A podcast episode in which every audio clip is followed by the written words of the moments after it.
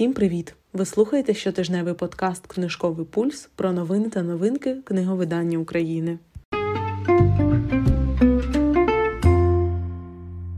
Ще раз усіх вітаю. Як зазвичай починаємо з акцій. Проте на момент запису випуску найближчими днями нас порадує акціями тільки видавництво Анети Антоненко. Від сьогодні до 8 квітня включно знижки на всі паперові та електронні книжки. Якщо зробити замовлення до 700 гривень, знижка буде 20%, 701 – 2000 гривень 30%, 2001 – 3000 гривень 40% і більше 3001 гривні буде знижка розміром 50%.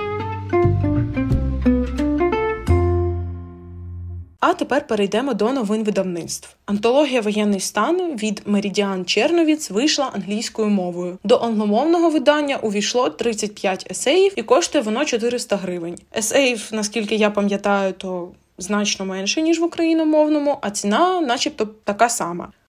Клуб сімейного дозвілля підбив підсумки продажів під час акції мінус 23% до дня народження видавництва, і на першому місці опинився бійцівський клуб Поланіка. Як я розумію, то найвірогідніше це через те, що на форзаці був зображений палаючий Кремль, і люди просто придбали цю книгу, щоб мати таку у себе в колекції. На другому місці опинилася дівчина, яка мовчить Тес Геріцен. А на третьому довга хода Стівена Кінга. Також у рейтингу є декілька книг Агати Крісті, ще одна книга Геррітсен і декілька інших авторів. Минулого випуску я розповідала про секретну книгу від книголаву. Так от книгарня є запустила на неї передпродаж за 390 гривень, і це переможці Бакмана. Завершальна частина трилогії від автора бестселерів номер 1 за версією New York Times Тривожні люди та чоловік на ім'я Уве. Переможці повертаються до згуртованої стійкої спільноти Бьорнстаду, щоб розповісти про перше кохання, другий шанс і останнє прощання. Написано в описі. Цікавий ажіотаж намагався зробити книголав зі своєю секретною книгою. Потім помітили в таргетованій рекламі, що це Бакман. Тепер книгарня є просто це продає без ніякої секретності. Ну загалом всі і так якби розуміли, що, скоріш за все, книголав це буде книга Бакмана, але щось. Ну, хотіли секретність, а якось виглядає трошки ну смішно, і я не розумію, чи це спеціально все це зроблено, чи може книголав дійсно не хотів розкривати карти, і це вийшло випадково. Хоча книгарня є ж продає одразу. Я, до речі, читала е, чоловік на ім'я У. У мене ця книга є, і насправді я не знала, що це ціла трилогія Тривожні люди, чоловік нам є Уве та переможці. Я намагалася читати Ведмеже місто від Бакмана, і моя бабуся просить їй вибачити, але чомусь мені взагалі не зайшли ці дві книги. Я якби прочитала декілька розділів, і мені все одно воно не пішло. Ні та, ні та книга. Інші я тому вже якби і не намагалася читати. Але тим не менш, Бакман продається, Бакмана читають, тому мені цікаво дізнатися вашу думку в коментарях, чи читали ви Бакмана, чи читаєте ви його, як вам загалом його творчість. У Віваті розпочався театральний фестиваль у співпраці з молодим театром. Правда, він розпочався і через декілька днів вже закінчується, але пройшло дві події фестивалю. Актори молодого театру в книгарні втілили в життя уривок п'єси Івана Франка Украдене щастя. І Богдана Романцова разом з письменницею Світланою Тараторіною розповідали про те, як ця п'єса створилася. А також вже відбувся вечір поезії з Ірмою Вітовською і українським поетом Остапом Сливинським. Проте у понеділок, 3 квітня, відбудеться остання подія. Генеральна директорка видавництва Віват Юлія Орлова і художній керівник молодого театру Андрій Білоус проведуть публічне обговорення, на якому поділяться справами культури під час війни. І для всіх відвідувачів за промокодом Віват плюс молодий знижка мінус 30 на все у видавництві під час проведення цих подій. А тепер.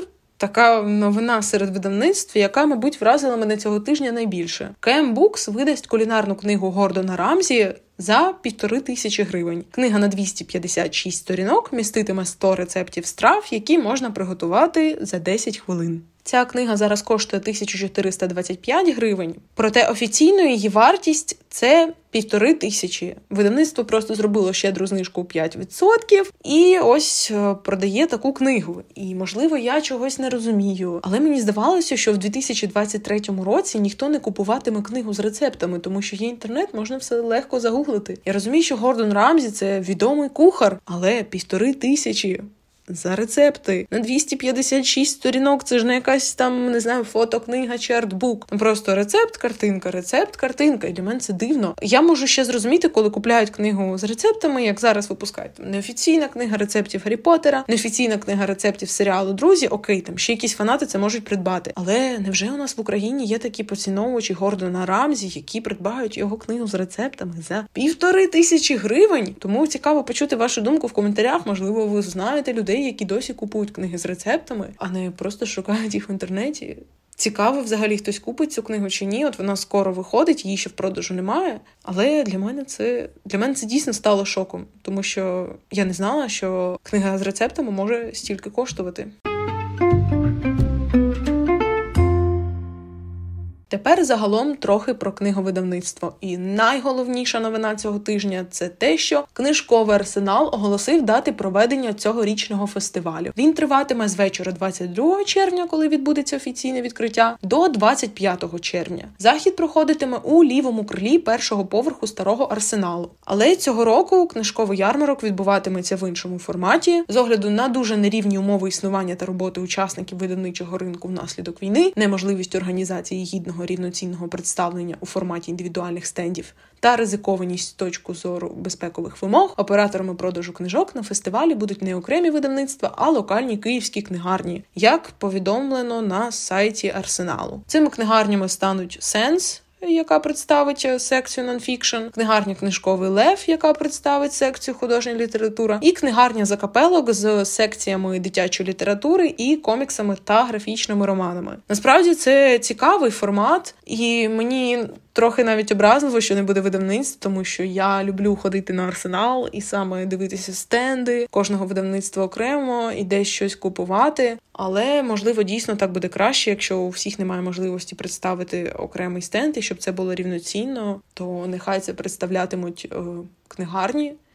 У мене насправді уявлення немає, як це все буде виглядати, тому я дійсно з нетерпінням чекаю цьогорічного арсеналу, щоб побачити, в якому форматі це все проходитиме. Ну і зазвичай на фестивалі не без заходів, не без якихось публічних розмов, але про це все буде повідомлено пізніше.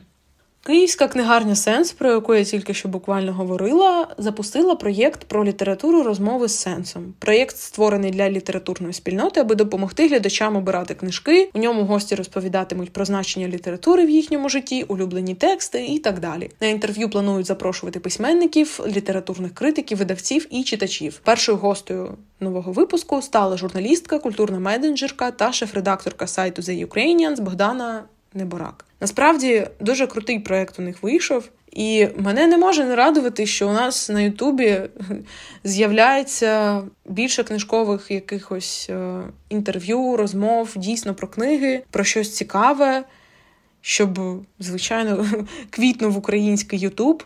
І було що подивитися, тому що в мене насправді виник невеликий такий ну брак контенту. Мені чомусь останнім часом взагалі нема що дивитися на українському ютубі. Мене це не цікавить. А от книжкова тема ще й від сенсу, по-моєму. Це чудова можливість, як цікаво провести свій час та багато чого нового і цікавого дізнатися про книги, письменників та діячів книговидавництва.